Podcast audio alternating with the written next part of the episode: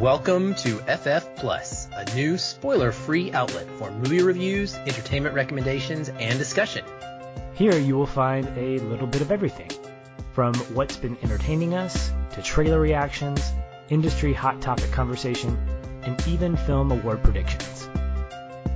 We hope you'll enjoy this addition to the Feelin' Film lineup and join us each week. Now, on to the show.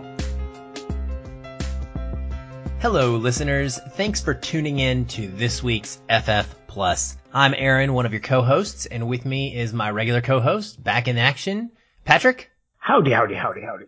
And tonight we are joined by returning guest host and contributor Aaron Hundley. Bonjour. Ooh, wow. Are you coming to us from France? Man, I wish. I did have a baguette tonight, so I feel slightly French. I thought maybe it would be, yeah, I thought maybe it was either that or you watched Beauty and the Beast. One of the two.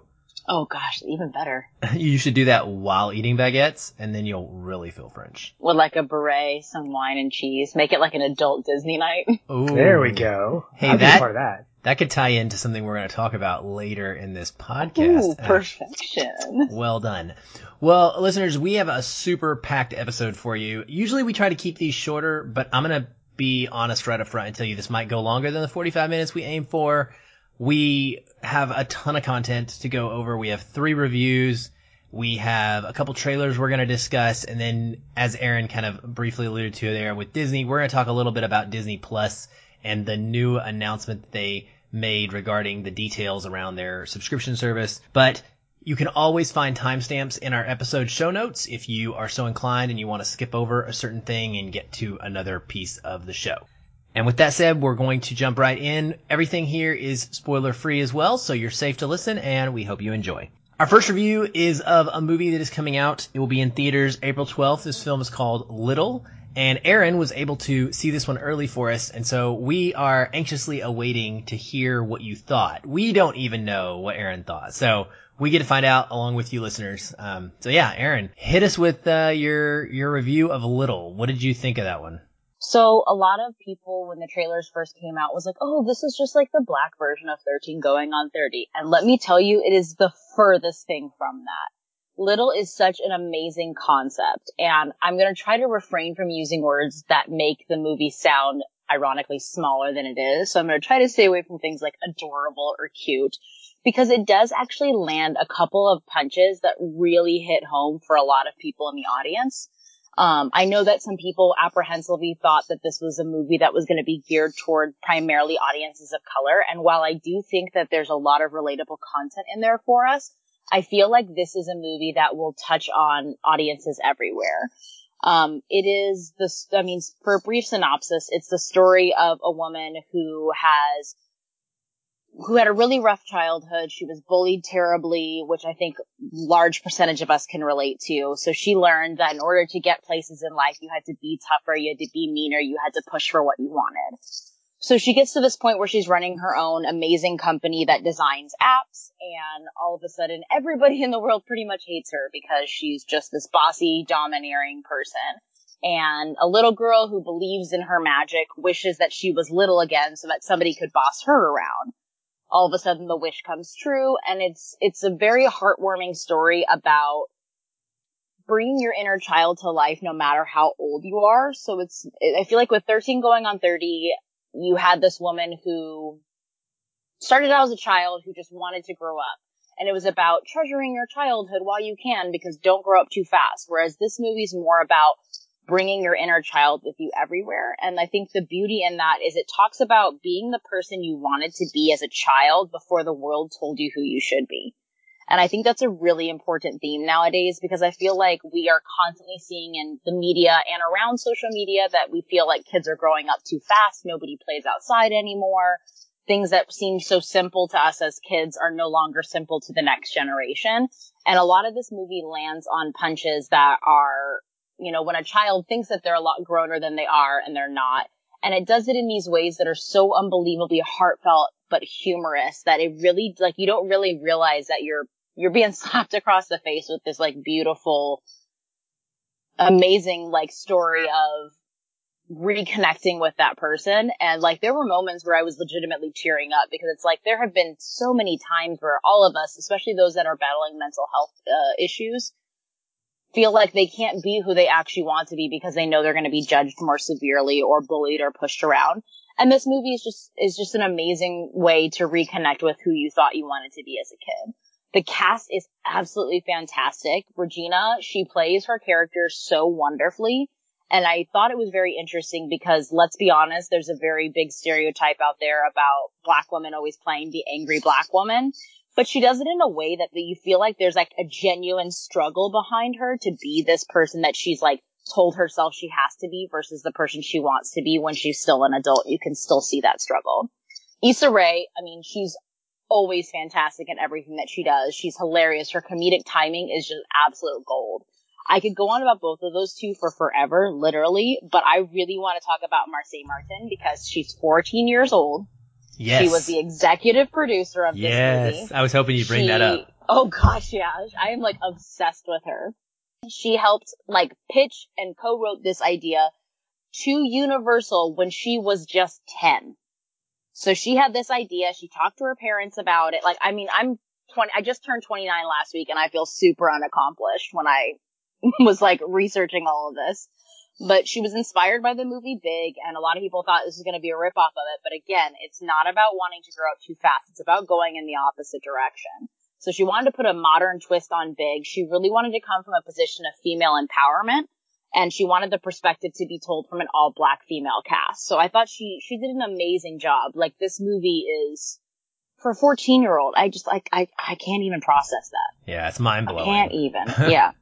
So, I mean, it, it's a great film, and I think it, I mean, it's rated PG-13, and I think it's rated PG-13 because there are a couple of, like, sexual innuendos, which you expect from somebody that was at one point, like, 40, and then all of a sudden is 14. So, but it's not hyper-sexualized. So it's not like you're sitting there watching grown-ups have sex or anything like that. It's just like, there's a couple, like, moments of, like, strip teases and stuff like that, and it's, it's, I really do think that it's a family friendly movie. Like I would say that if you have kids that are between like 10 and 13 and you're concerned about taking them, I personally wouldn't think that that would be an issue. I just, I mean, it's a wonderfully done movie. The costuming is fantastic. The script was great and it was just, everybody in the audience was laughing and feeling heartfelt emotions while they were watching it. It was great. Wow, that's awesome. I, you know, I am glad you have said all of this because I tend to skip over films like this just based on uh, films in general that are labeled as comedy.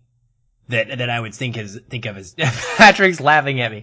Now that, it sounds so terrible I mean, when I like, I skip over comedy. see every comedy that you don't want to go see. Well, I will gladly volunteer. we may be that. Making, we may be making that a deal then because yeah, I, I, I would want to do that. I would want to do that. Patrick's like, no, I want to go. We'll move to Seattle, Patrick. Well, I also know that like my taste in comedic movies is very different than yours. Like I don't mind the raunchy comedy. I don't mind the Happy Time Murders. Like in my personal opinion, that was a terrible movie, but the comedy, that comedy style is definitely something that I absolutely love. Yeah, no, for sure. I, I- you know, I'm really excited about this one and I can't wait to see it now. Um, I was, I knew about Marsai Martin. Uh, I knew that she had been the executive producer and had read about her story.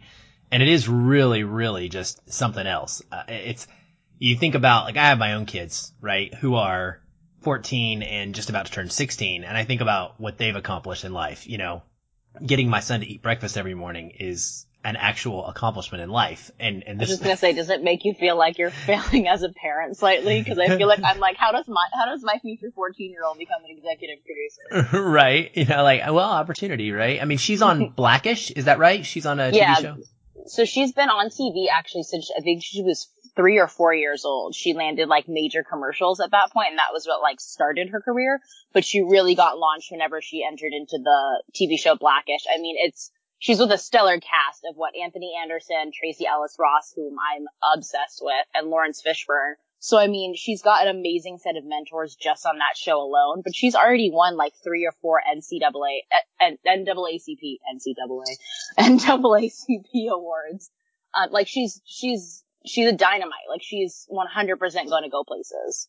That's yeah, awesome. and this this wouldn't take anything away from what she's done because it's pretty pretty incredible. But when you're around that kind of talent and motivation, I wouldn't say it comes naturally, but if that's the world you know, I want to be around that world and I want my kid to be around that world of this is what you can accomplish. And I feel like when she, because she's been in the world of TV and with that amount of talent, it almost doesn't surprise me, but it does because she's still a teenager. I was just gonna and, say because think about how many child stars were around fantastic actors sure, that didn't yeah. get into like the producing, directing roles until they were, you know, in their twenties or thirties because they wanted to keep acting. She yeah. just loves creating.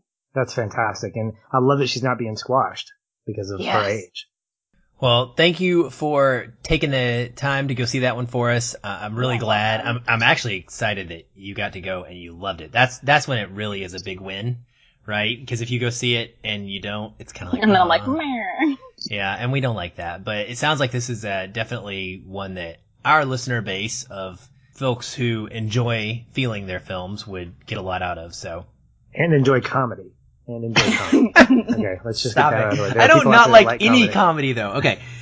so, I will say this though, like hands down, probably one of the best soundtracks for a movie since Girls Trip. The soundtrack Ooh. for this movie is fire. Everyone in the theater was dancing. Like it is such a good soundtrack. Oh, that's great to hear. Awesome. Well, April 12th, this one will be in theaters. Actually, all three films that we are talking about tonight will be released on April 12th. So basically when you're listening to this podcast, you should be able to see all of these. Uh, so yeah, get out this weekend, take your family and go see Little. Or you could not go see Little, or you could go see Little and then take the kids back home and you could go see Mary Magdalene, which is also not a comedy. Actually, I'm kidding. I don't know where I was going to go with that. Patrick, um, so Mary Magdalene is a film that is put out by IFC. It's a, it's an indie film.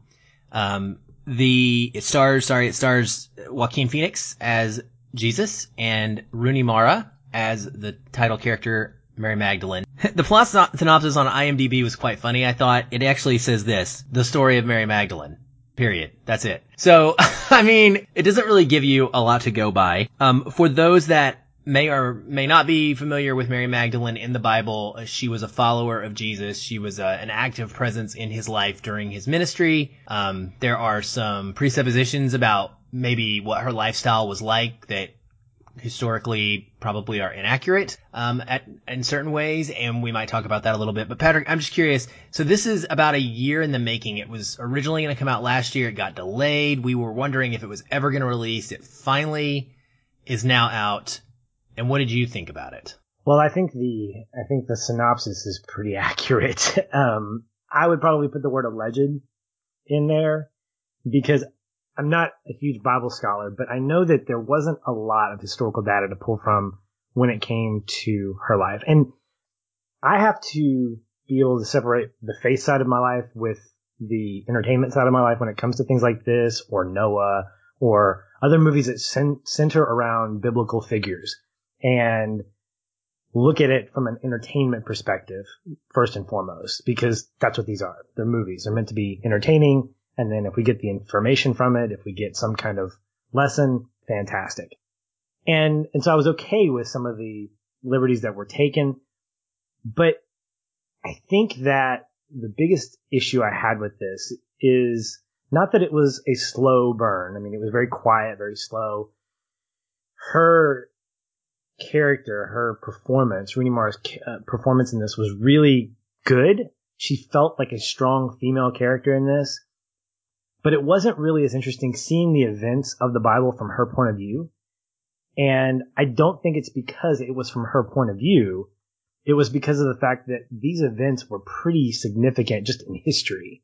I mean, even if you have no connection to the Christian faith, it's pretty amazing to hear the story of a death, burial, and resurrection of this guy who claimed that he was God. And when you see it from her point of view, it it doesn't diminish it. It just feels a little anticlimactic. And I think that when you're kind of put next to the story of Jesus or the character of Jesus, it's difficult unless you have something pretty significant to connect to with him.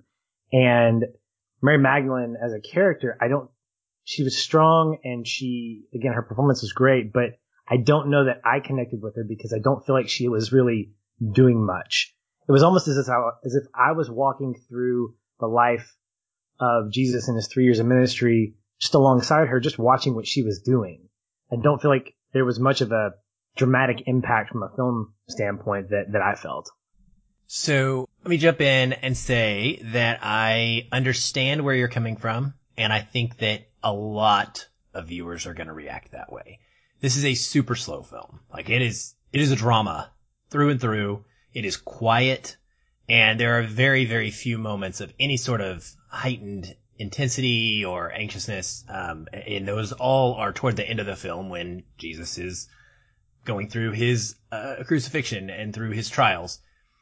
What spoiler? Well, that's I guess right. It I guess technically I'm spoiling, yes, but you know, oh well, I can live with that. I, I agree though with I loved Rooney Mara's performance here, and I thought that it did do a good job of showing Jesus through a woman's eyes. I felt like it was very much Mary's film that it was showing me the life of Jesus and, and it, and this is very weird because for a while I was conflicted. It, you see so much of Jesus that you can be distracted and think it's his movie, right? It's just another movie about Jesus. But the way that the scenes are played out especially around him. There are moments where she is with the other disciples quite often having conversations and things like that. Those really gave me a different perspective on how a woman might have interacted at that time versus just a bunch of guys. And I thought it was, it felt really realistic to me. It, it is really difficult when you do a biblical movie like this and you put words in Jesus' mouth. That is tough for me sometimes because you're projecting and I that's just a, a, place that is hard for me to to go sometimes. But I didn't have a lot of problem with the words that Jesus spoke. Some of them were biblical, some of them were not, um, but they seemed to get his message correct as far as I could tell. And I think ultimately, maybe the one criticism I had the most was I just didn't see a lot of change in Mary. I felt like Mary's character kind of starts off in the film as a strong, independent woman who's going to go do her own thing, which is completely against the culture she's in. And that's pretty much where she ends up as well.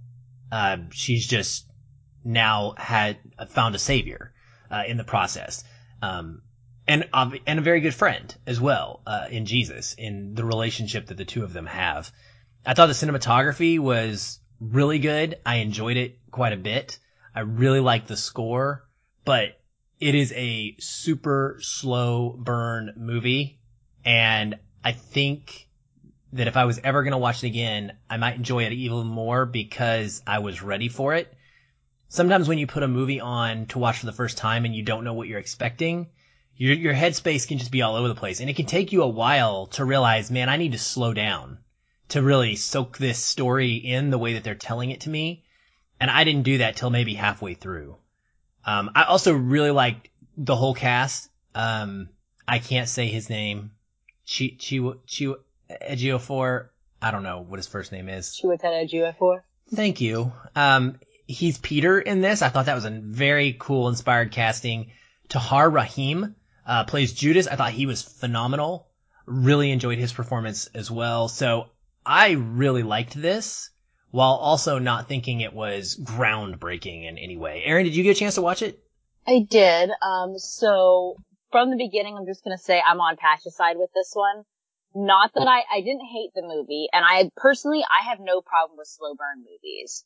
I do have a problem, like the thing with this is like you go into watching a movie about any story from the Bible and it's like, okay, you know how this ends. Like, it's one of those things where you can't really be shocked by what happens. And it's not that I thought that, I mean, Patrick was right. Like it is an alleged story of her life, but I wanted more like that. At the end of the day, like I felt like everything that I would, like I, the only thing to me that made it seem like it was being told quote unquote from a woman or Mary's perspective was there did seem to be a softer tone around the movie which in my personal opinion is slightly stereotypical, but at the end of the day, it does make it feel more um, effeminate to audiences, most likely based off of that. Um, and she was she was very gentle toward him and things like that, but I didn't see a lot of character involvement throughout throughout the entire movie.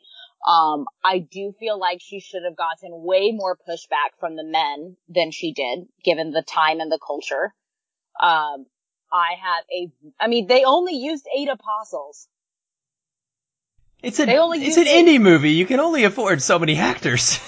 I mean, but I'm saying like, like, they had their quote unquote last supper with eight people. I know. I noticed Like- that too. just like that that bothered me.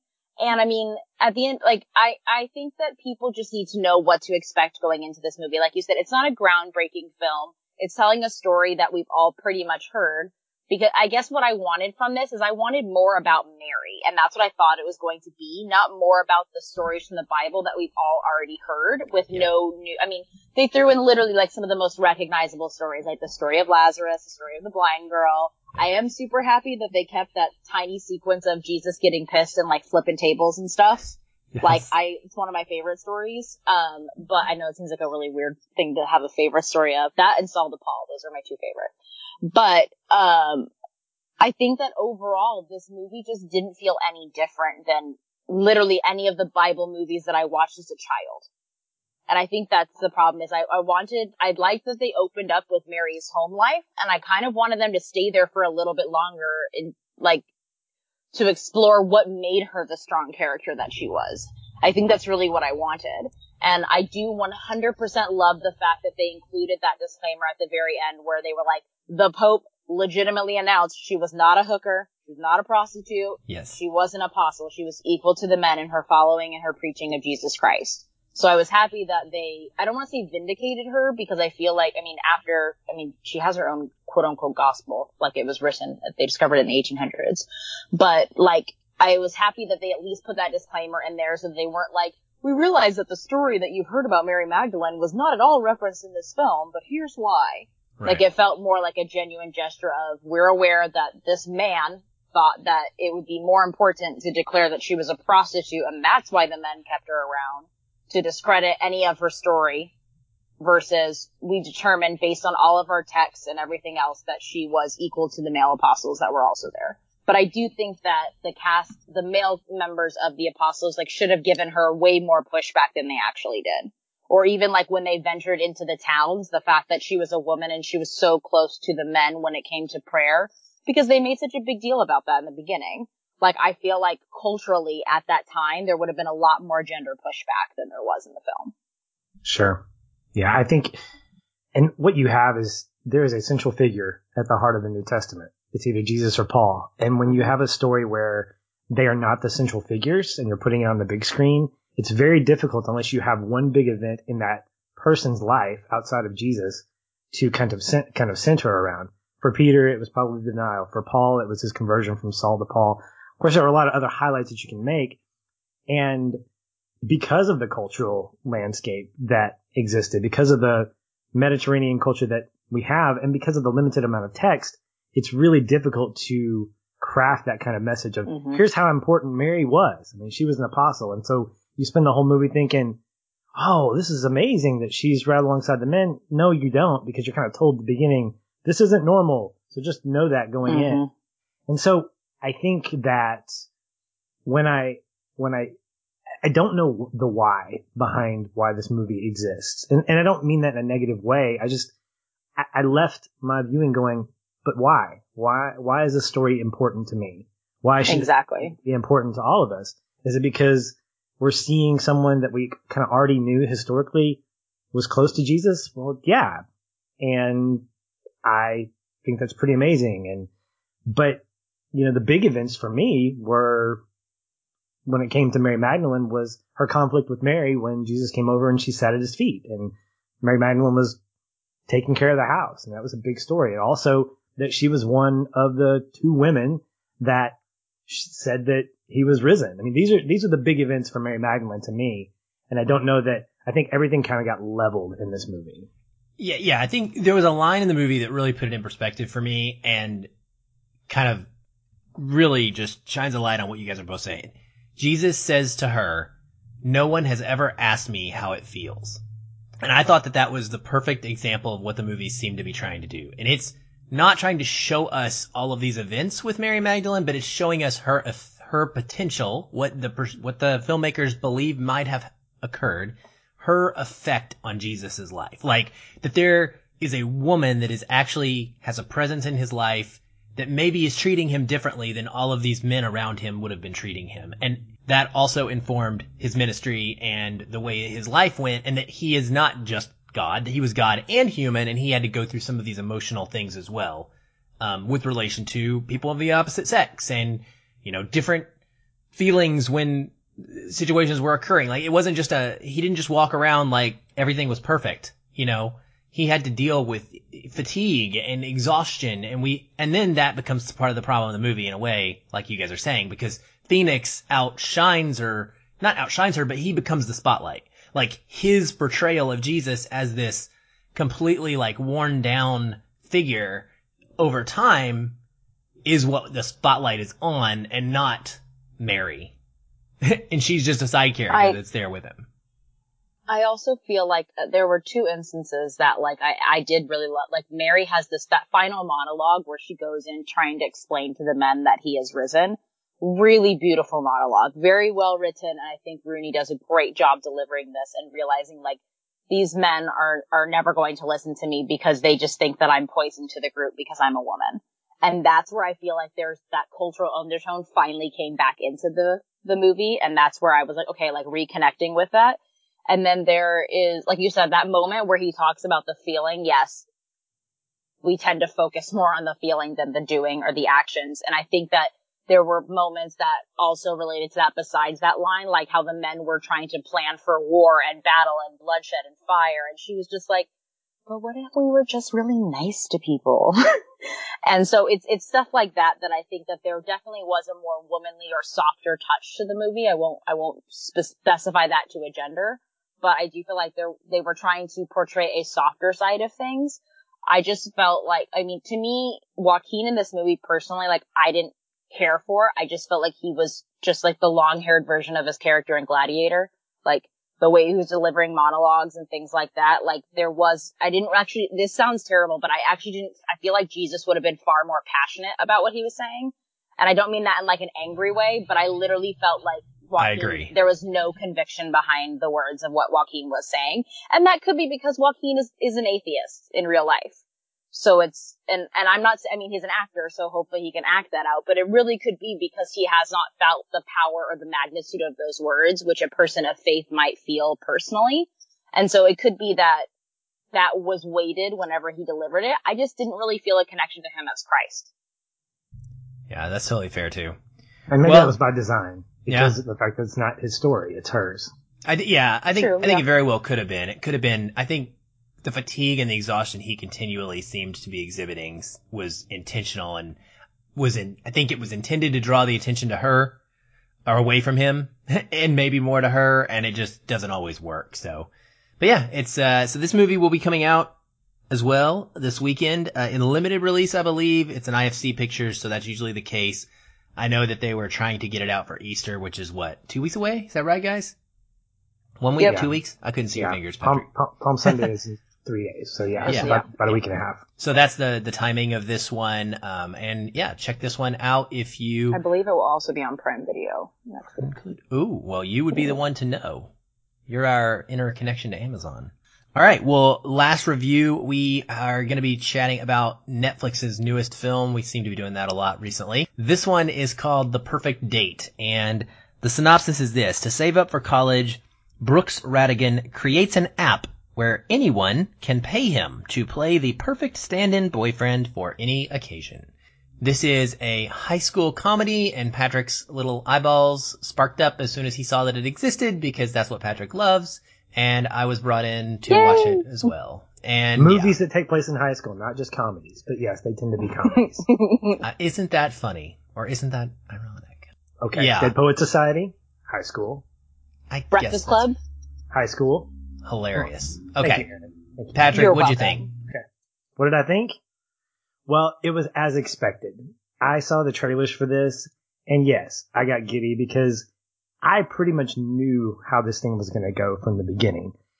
And for me, it was enjoyable. I had a good time with it. It's one that I may watch at some point again with other people that might be interested. My, my wife might be interested in it. But I think the issue that I have is also the thing that I tolerated the most, which is that it felt like a mashup of all the great rom-com cliches that we've seen over the last 20 years. You have parents that are idiots who become not so idiotic. Uh, you have the one that should be with you is actually the one that's right in front of you. Fake relationships to get something else, lying to get what you want. The I was wrong moment. I mean, it really felt like I was going, okay, did they get that? Yep, they got that. Yep, they got that. And I do the same thing around Christmas when my wife queues up all the Hallmark movies. I'm like, okay, where's the moment where there's miscommunication right before the girl gets, and so it was very predictable, but I don't think that should necessarily negate uh, the movie's value for me. I like the fact that when you can take something that's formulaic and give me a fresh take on it, I thought it was pretty fantastic. You can just repackage it in a way that doesn't have to feel like new and ah, but really more like, oh, that's a fun way to think about it. It's a fun little interpretation. I thought the cast was pretty fun. I thought that the two leads had a lot of great chemistry together. They felt a lot like um, the two leads in Duff, which I absolutely adore. At some point, I'll have somebody else on the show to cover this with me. Didn't you make me buy this one day? I think no, we... no, no, no, no. I bought it oh. for our Vudu library. I knew it was in there. I said you're welcome. Okay. oh, that's right. and I was like, welcome for what? I'm not watching this. Yeah, I know exactly. So if anybody out there is listening and you want to be on the show, we'll have a gap at some point and you can come on and you can talk about Duff with me. Anyway. Not overall, starring Hilary Duff, sadly. No, it's not, star- not starring Hilary Duff. in any case, but I really liked it because it used the best parts of these comedies to make them work uh, to an extent. I, I, think I thought the soundtrack was very youthful. In fact, I was telling you this offline, Aaron, that I was watching it with the subtitles on because I was watching it after my uh, my family went to bed, and at one point the music starts playing, and in brackets it says sentiment, sentimental music here, and I'm like, yep, that pretty much nails it. Um, kind of feels like Sierra Burgess light for me, and so overall, I, I had a good time with it. Well, I did too. And I felt a little guilty that I had a good time with it. When I ended, I actually, it's, I thought it was hilarious. You and I did talk about this before the show a little bit, how we both had the same response. I too was literally writing down checkboxes of cliches. Um, as they were happening, you know, oh, hey, it has a boy and a girl who pretend not to like each other and use each other to get to someone they actually like but of course that goes poorly and they realize that they really like each other and they should be together. And it just goes through those normal story beats that we're so used to. And I found it very conflicting because I was, at the same time I was rolling my eyes about them, I, at the end of the film, actually was kind of moved a little bit. And I found it really charming. And I think that there was just enough of a twist on the ending, just enough of a good decision made that is a little different than the cliche that wraps it up and puts it in a better light for me. Like you said, the chemistry between the two leads who play Brooks and Celia is fantastic. Brooks is played by uh, an actor named Noah, and we can't remember his last name, but he was in what was it called, Aaron? To all the boys I loved. Is that what it was called? To all the boys I've loved before. That one. Um, I know a lot of folks watched that last year and really enjoyed it. I hadn't seen it yet, but he's the, the actor from that. Um, I was torn on him. I really like him in his moments with Celia, who was an actress uh, from Ali and AJ on the Disney Channel originally, but I, I liked them together. But when he was kind of without her, I didn't like him as much personally. Um, I really liked her. I found that she is that normal cliche of the classic witty, sarcastic, bantering high school girl. And I am super attracted to that. Not the high school part, but the classic witty, sarcastic part. Stop laughing at me, Patrick. Oh, come on. I clarified. Yikes. Wait, no. No, no, no. And that's all. yeah. We'll see you next Have week. Have a great night. Uh, we'll be permanently we'll replacing Aaron on this podcast. Our next podcast will be live from the local. oh my gosh! Stop! No, but it is like it is this cliche sometimes. It, you know, when you when we talked about the Fault in Our Stars, it's similar. Some people have a criticism of the way that John Green writes his novels and his characters because do high school girls really talk like that? Are they really that intelligently quick and witty? Well, as a man that has an approaching 16 year old daughter, I can tell you she's getting there quick and she is able to fire back at me with some of the most awful sarcasm that I'm already tired of. So it is realistic actually. and, uh, and I enjoy that kind of banter between characters a lot. And yeah, like you, Patrick, I just, I thought it was cute. I mean, it's an hour and a half long movie. It moves at a good pace. It's a good time and it's adorable in a lot of, a lot of its scenes. Uh, it has a good message in the end. You know, it's trying to use a modern day idea of him making this app, you know, to, to, to go out with girls. But what I also like about it is Brooks is not using this app for his benefit. He is using this app as a service to other women. And it's not just women who are his age looking for a date either. Um, he ends up going out and being a stand-in for people of all ages and for all reasons as a confidant, as a mentor, you know. That sounds slightly creepy though. Uh, it could be. There's a moral and ethical question to be had about whether or not you should ever actually pay someone to be a stand-in for you in real life. But at I least, mean, I don't think that would be ethical. I'd be more concerned about, am I paying the 17 year old as a 40 year old to be like a stand-in in my life? So I, I haven't seen the movie, so just the No. way that you just said that section, I was like, okay, all ages. So like a 60 year old is calling up this 17 year old boy. I don't think we don't see all the dates. We see the beginnings of them, like how he gets ready for them. I didn't pick up on the fact that he was going out with adults. Like I thought that he wasn't. And I, I at one point I think he goes to an arts opening, but I'm, I'm thinking probably at the very least maybe college. I mean that might be the only. I, I just we never see him with adults. the, at least I didn't. there's a, a woman in a nursing home that he specifically has a great conversation with that it has nothing to do with a date. And that, that, they're not all dates, I guess is where Okay. I was going. yeah, with I that that. got you. I get, Oh, yeah. okay. It's That not- Gotcha. get. He's not a- part of the spectrum, Yeah. Yeah, that's what I mean. So, so the age range is not about him like, you know, Gotcha. Yeah.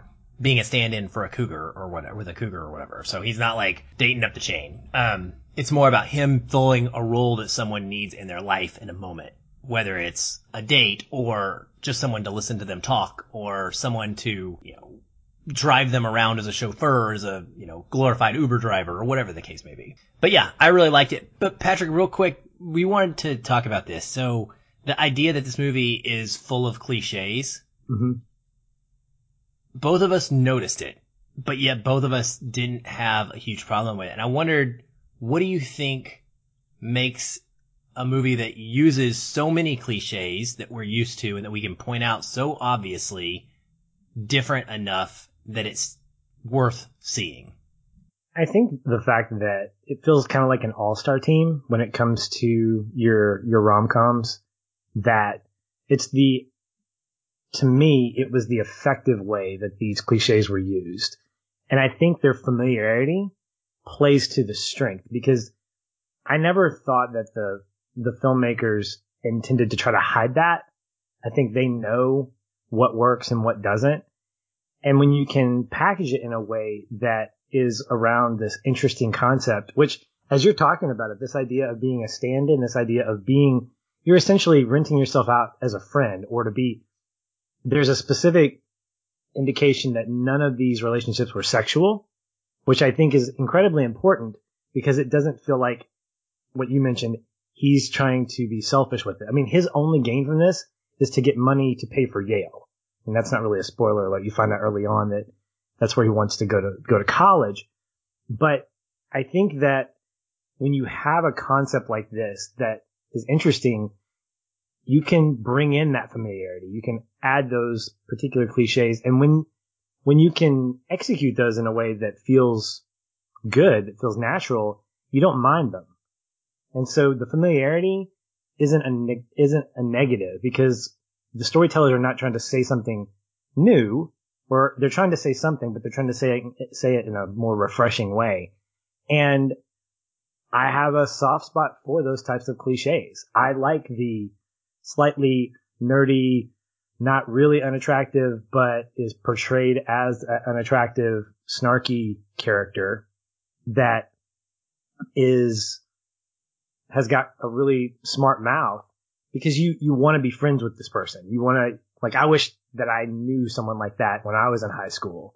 I wish that I had these kind of like friendly relationships. I think for me, um, it, the interesting thing would have been if there was a an interesting shift in their relationship by the end of the movie in terms of, you know, what if it didn't go as formulaic as as it might have, and but I think that the cliches themselves work effectively because of the fact that they're done in support of and they're they're executed really well.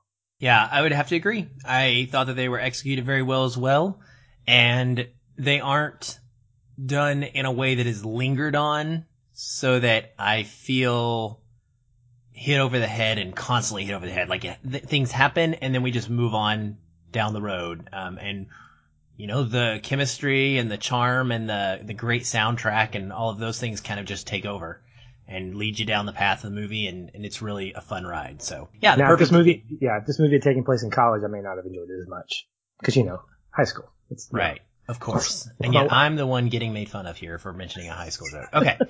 well, that's the perfect date. It will be on Netflix by the time you're listening to this podcast, so check that one out. Next, we're going to go into a little bit of trailer talk.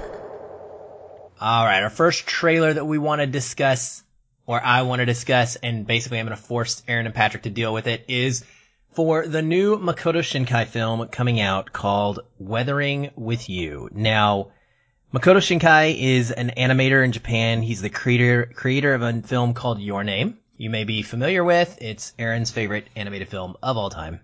Um, he has also made movies such as Garden of Words, Five Centimeters Per Second, uh, several more, all of which I find to be absolutely gorgeous and really, really moving. This one looks amazing. This first trailer for his new film. It's got jaw dropping animation already. No one animates rain and the weather like Makoto Shinkai does. Garden of Words in particular is all about the rain and it's just absolutely stunning. It looks so almost photo photorealistic in a way. Score is done by a band called Radwimps who scored and made original songs for Your Name. Patrick and I both adore the soundtrack. It's a great listen in the movie, great listen without the movie. So I'm really stoked that Radwimps is back to do Weathering with You. The plot is really intriguing to me and it feels, though not a sequel to Your Name, like a spiritual successor in a lot of ways. It's going to follow the story of a high school student uh, who runs away from home to Tokyo and ends up working for an occult magazine. He is going to meet a girl who has the ability to stop the rain and calm the weather by saying a prayer. Now we get one shot of this in the trailer where the rain is coming down. It's a close up on her face her hands rise up toward her face and she stops the rain and sends it back up toward the sky. It's a very storm-esque moment. It feels like a comic book to me and I thought it looked absolutely awesome. Um, so I personally am really excited. This trailer could not have been any better for me. And my only heartache is that this comes out July 19th in Japan and I have no earthly idea when it's going to come to the US. And yet I want it more than anything in my life right now. I am in by default because your name and Radwimps. So I'm going to see it. It's going to be in our Vudu library if it can make it there. Um, I'm hoping for less sci-fi and more fantasy, which I know sounds really weird because I'm more of a sci-fi guy than I am a fantasy person. But something that I learned from my extended summer of anime is that Shinkai is a beautiful animator, but sometimes his stories can get a little too heady for me. And I'm all about watching movies a second and third and fourth time, but I have a struggle with his stuff. And I think this is one of those things where I need the internet to help me out. And your name was that way. I mean, I ended up loving it, but I had to watch it once or twice more to really get my head around everything that was going on. And so I think that based on the synopsis, we're going to get more of that fantasy side. We're not going to get into black holes and weird time travel stuff, but we are going to get some of that kind of mystical aspect. And the fact that he is centering it around something like rain and weather, which you're absolutely right, Aaron. It is beautiful to not only watch, but listen to. I mean, I could listen to portions of Garden of Words just on repeat to help me go to sleep because of the way that the sound editing is done in it. And I feel like when you have such a visual spectacle and a great, like, vis- uh, not visual, but oral sound track to go along with that, and you combine that with a pretty interesting premise, it's going to be up there for me as most anticipated. I'm imagining it's probably going to hit U.S. theaters, or at least hit the U.S. soil probably six months after the fact. So we'll probably be seeing it around Christmas. Let's hope. Let's hope it comes in some fashion. Aaron, did you get a chance to watch this? I know I kind of dropped it on you a little bit late notice. No, it's okay. Yeah. Um, so I got a chance to watch the little, I would call it definitely, definitely call it like a teaser more than a trailer. But I definitely, I'm, I, your name has been on my list of things to see for several years now. And I feel very ashamed to admit that I still have not watched it. But the, way that, like you said, the way that he animates is, it's beyond convention. Like it's not, it's not like you're just watching a cartoon. It's like, it's truly a, it, like the way he animates, it's like a piece of art. Like you're watching it move and grow and adapt and evolve. Um, I think it's a very cool concept. I think it's different than what we see from traditional anime where like you said, Patrick, you know, it, it mixes slight fantastical elements without being an all, an all outright fantasy. And so I, I'm act- I'm very excited. I think this is going to be really great. I'm excited to see how the story evolves and like where they pull their punches in it. Good. Well, I'm glad to hear that. And I am also absolutely willing to bring you your name at any point so you can watch it because it's not something you can just pop off of a streaming service or something like that. It's not that kind of readily available film. Um, but I do have it. And, we I might can... have it on Prime Video. Oh, really? We might. Oh. I don't know. I'll check. I'd be, I'd be shocked. I, I don't think it's available at all, but of course, you probably have like some secret super access that us normal folks don't. You know, that headquarters button or whatever. Ooh, I like that button. Yeah, that button. so there's another film that had a little bit of a teaser trailer drop for it finally in the last couple of days, and surprisingly, it actually releases in theaters the same day, July 19th, only stateside. Um, so we will be getting to see it this summer, and that is Disney's live action, and I'm doing air quotes because I don't know what to call this. Just call remake, it updated. Updated. updated remake version of The Lion King. Um, gosh, guys, I- will let you guys go I first. thoughts. All right, well then. I have thoughts. okay, well, Aaron, tell us what you thought about this Lion King trailer. Okay. Well, I feel like there's an automatic nostalgic pull that all of us are just gonna feel. I get it. You know, this movie pretty much changed everyone's life that saw it. It was revolutionary and hearing James Earl Jones' voice is just, it's like a slap across the face and a cuddle at the exact same time. Like you just really don't know how to feel, but you know you're feeling something. However, there was a reason why it was so much easier and so much more important to convey this story with classic animation because there's a way to draw the expressions that you need on an animal's face that you cannot get with CGI, or at least not yet. And so I'm trying to figure out how this is going to translate in a way where they convey something in something other than just tone and body language. Cause I'm pretty sure they're just like using actual cats and they're just putting CGI on their faces. I don't know. Like, like you watch the trailer and there are moments where you see like the lion's mouth moving. I think it's Scar and it's like barely moving. His eyebrows aren't moving at all. I mean, I don't, I'm assuming that a big cat has eyebrows or at least eyebrow like muscles, whether he has the actual eyebrow hair. But it's just, I, there, there was a reason why it's an, it's a movie about animals. Like Jungle Book, don't get me wrong, did a good job, but they also, they, they added more to the story. And I think the thing that I was talking to Tim about People's Critic as I was asking him, I was like, is this just going to be a shot for shot, the exact same movie that we've already seen? Because if that's the case, why remake it? Number one. Number two, so then we're all just going to see how much money Disney put up for CGI. And three, are we all just going to go see the cast of voice actors? Because I'm like, if that's the case, then like they'll have a really strong opening weekend and probably not much else after that. I am going to agree with you on pretty much all of that. And I, for me, this will need to be something pretty phenomenal since it's probably my number one animated movie ever. You're exactly right, Aaron. I mean, this was a movie when it came out. I remember watching the opening sequence, which is just glorious in and of its own right. But seeing how you had this particular section where you see these ants in the foreground with a blurred background and then the camera shifts the opposite way. I was like, wow, I've never seen animation do that. This is incredible. That's what I left the theater with was like, that's an amazing animation. And now I'm getting realistic stuff happening. Something that I had an issue with, or that I thought I would have an issue with, with the Jungle Book reimagining, and I think that's what it is, is the fact that it took out a lot of the songs. Like it only left a couple of the songs in there, and both of those songs were somewhat distracting to me.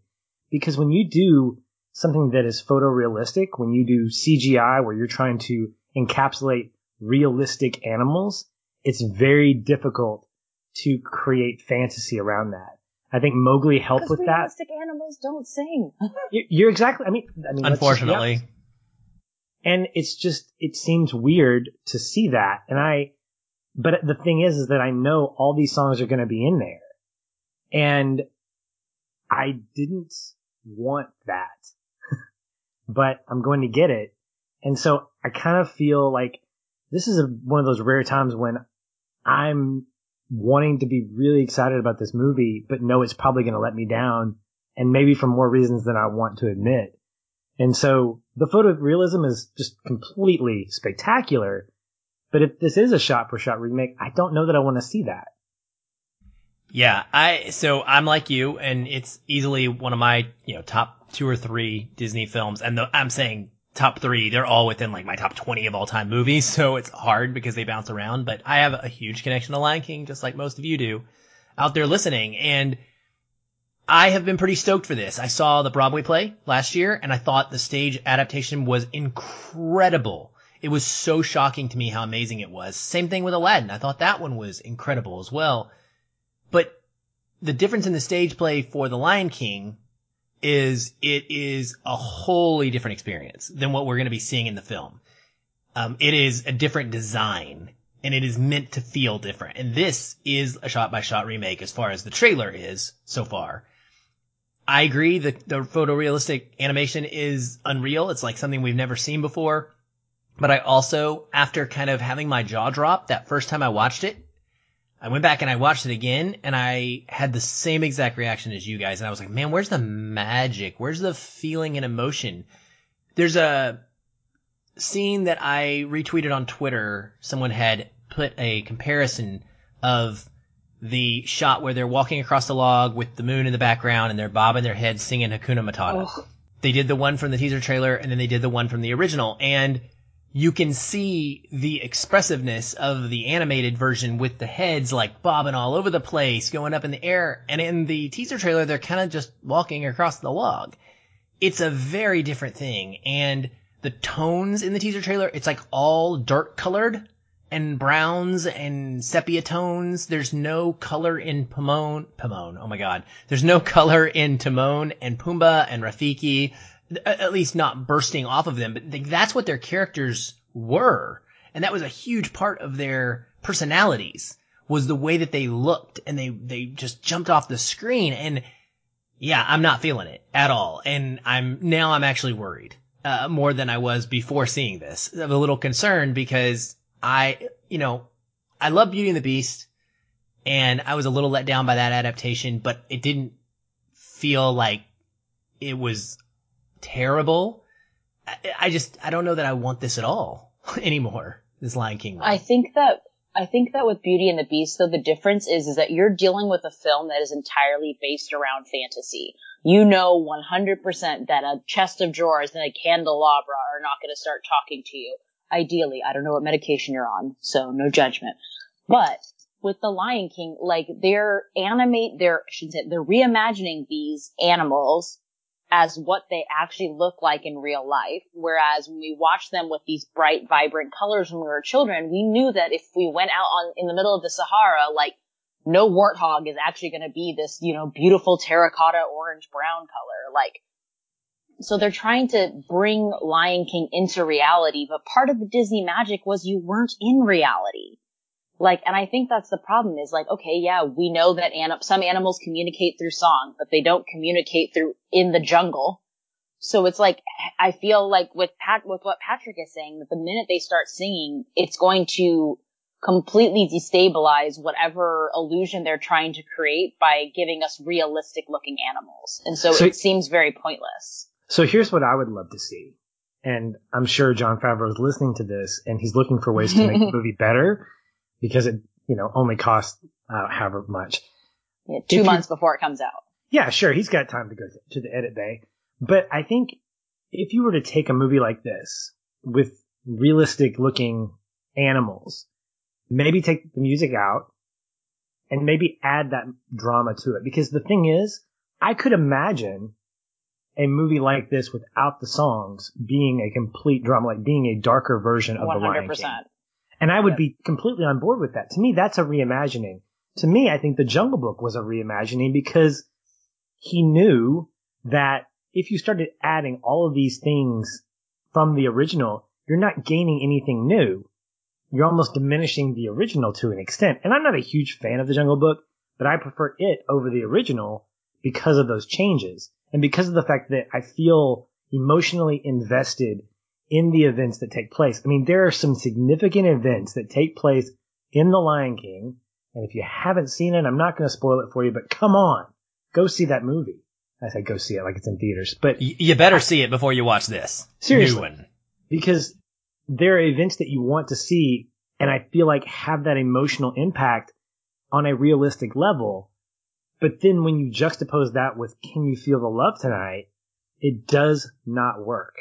And I'm to go on record right now and saying I really don't see it working for me. Well, I guess we will find out come the week of July 19th, and we will either rave, rant, or sigh accordingly on this show.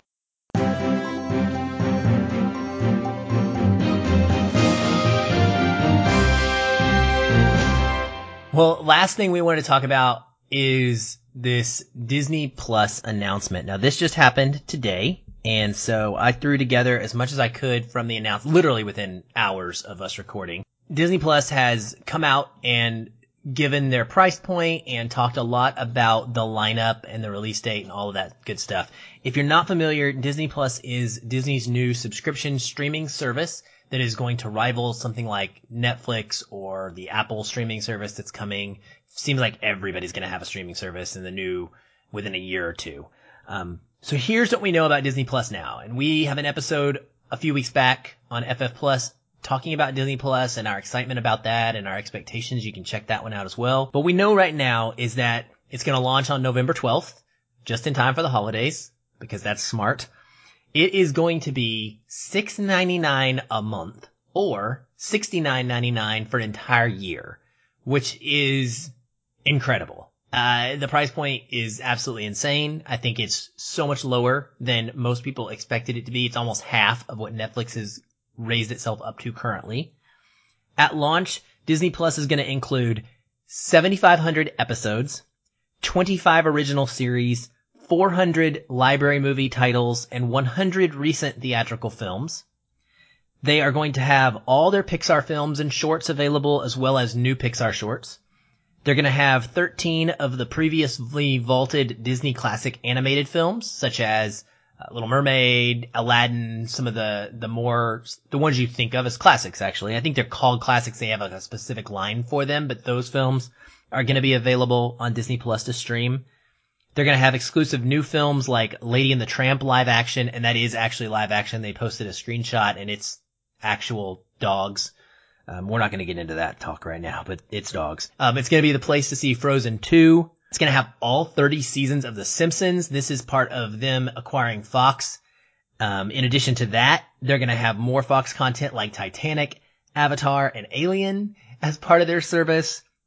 It's going to have Marvel series like crazy. There's one that features Wanda and Vision. There's one that features Hawkeye. There's one that features Falcon and Winter Soldier. There's one that features Loki. There's a Marvel series called What If that is a riff on Marvel stories where they go into alternate realities. The first episode of that is actually going to be what if Peggy Carter took the super serum instead of Steve Rogers. Personally, I'm super excited about that. That just the idea and premise of that show and that episode alone has me hooked. They're going to have Star Wars series. The Mandalorian is one.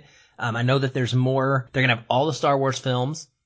Disney also owns now National Geographic, if you weren't aware of that. So they're gonna have a ton of National Geographic documentary content, including the recent Oscar winning Free Solo, my favorite film of 2018, and just so much more. So, wow, it is so big of an announcement that there's a lot to process. And I will kick it to you guys because I want to hear your thoughts. I'll tell you this. I posted a poll in our Facebook group right after this happened and I said, will you be getting Disney Plus? And I gave the options yes on day one, absolutely, but I'm not sure exactly when I'll subscribe, but yes, I'm going to eventually do it and no. There are like 50 to 60 plus yes day one and or eventually responses and like two no responses. So clearly people want this as a whole. Um, I'm just wondering what you guys think of. Aaron, I'll ask you first. What do you think when you hear that list of announcements from them? I mean, I'm personally excited for the same reason with Netflix. I mean, yeah, it's a great catalog of content, but I'm excited for their originals and if their originals are going to hold water because I think that's really what it comes down to. And that's where Netflix has had the most success. Like Netflix started off as just a streaming service where you had all of this, you know, this, this great con, this great catalog of content. Um, but their originals are really where they they seem to be hitting a lot of home runs. I mean, goodness, look at what Roma did in the last year. But I think that with Disney, like, I don't know. I think when you come from watching these things on VHS and then as an adult, you stupidly buy every single Disney Vault opening DVD. So you've got this collection that you never actually watch, but you've had for all of these years. Like, I love the classics, don't get me wrong, but you can find them online in a lot of places. Some places, some movies are a lot harder than others. And given what they just announced, it's understandable why they've pulled content from a lot of different providers over the last year. Um, Amazon, I don't think has any Disney content anymore whatsoever, but I think that at the end of the day, I, I, I chose option two where I was like, yeah, you know, I might get it eventually, but I'm not rushing out of the door for it. I think that the, the originals are really where they're going to have to shine in order to make this service worthy. Yeah, I look at this as an opportunity at some point. To me, as as as we get into a world where content is so accessible, it's also so just much. And I I get mentally overwhelmed at the amount of stuff that we have availability for or have access to. And this raises another kind of interesting discussion that we don't need to have here but maybe at a later date about the idea of being connected to people based on the content that you're watching. I see all this stuff coming out on Game of Thrones and how it's just got this, you know, Aaron, you're, you're one of the guys that's a you know, big supporter of it. But I look at this and I go, okay, what happens when the world commits to Disney Plus? Now, like you, Aaron, I'm interested in the original content that's probably the only thing I'm really interested in because I'm not as big on the hype of old school stuff or the thing, you know, I like what I like. And if I want a movie, I'll go out and buy it at some point. But the original content to me is where it's at, but I almost feel like there's so much that's coming out that you're going to have these people watching this and that person watching that. And I'm like, well, what do I enjoy? What do I want to get into? And I find the same thing with Netflix. I mean, there's so much out there that you're you're just kind of trying to figure out what you want to watch. And that can be a good thing. I don't want to complain about that, but at the same time, I almost lose intrinsic value for the stuff because there's so much available. Like when when you have to wait for a season to come out, like with Cobra Kai or something like I'm really looking forward to that. It's different than when you're having to wait week to week on another series. So it's that kind of waiting game versus having it all at once versus, okay, we're going to have all this content for you and it's only going to be seven bucks a month. I mean, yes, it's too good to be true. And I think it's, I think it's a fantastic service, but I just don't know if I'm ready to dive in and just completely immerse myself because I feel like I'm going to forget about the rest of the world because there's so much in there. Well, you're right. That is a large conversation that could be had. And I wish we had time to have that because I agree. There's a big question about the amount of content that exists and how we now as consumers have to compartmentalize what we watch and how that affects our relationships in specific ways uh, with people that we know, fans, podcasts, coworkers, everything. So yeah, I, I would love to have that at some point as well. Um, I'm really excited. Yeah, I'm hyped for it. Like you mentioned, I, I mean, I'm ready to like start a Disney Plus podcast. I'm kidding. I'm kidding. Um, but I mean, that's the kind of thing. Like this has so much content that people can do that, right? Just going through their library alone gives you the material you need. What I am seeing is a large number of people already saying right up front, like, I'm canceling Netflix. It's not what I like. It's not what my family wants to watch because it's too broad. Disney Plus gives me everything I want in one place. And because Disney's been gobbling up IPs like crazy and buying out studios, I mean, yeah, it kind of is. You know, they've got ESPN, they've got ABC, I think, in their pockets at this point. Um, it, there's so much that they own that it can easily start replacing some of the other streaming services for a lot of families. So here's what I'm thinking, Aaron. I'm wondering with ESPN Plus being a service right now, would Disney Plus include some, or, or are those, I mean, I know they're the same company essentially, but I'm wondering if you'll get the 30 for 30s on Disney Plus. Once that happens, I'm on yeah. board. I don't know. So, I think they might be on ESPN Plus, which is, I mean, right. That's what I'm saying. Is ESPN Plus is its own service, but I'm wondering mm-hmm. at some point are they going to merge the two, maybe increase the price and say, okay, for ten bucks you now get all the ESPN content that you want, like your 30 for 30s, right. like your SEC story or whatever. And at that point, then I'm like, okay, well, that's probably enough for me. Yeah, yeah. I think I think that a lot. It's going to be really interesting socially to watch and see how this affects the general public and how they consume entertainment.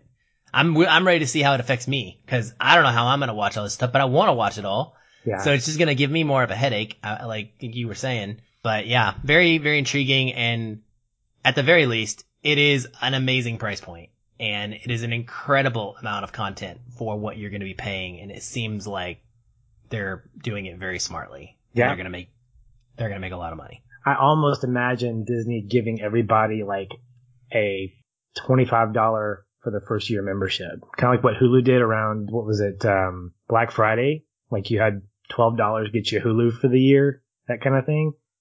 And I mean, they're big enough that they can do that, but it would have been sus- I suspect that the price of this is going to raise pretty quick.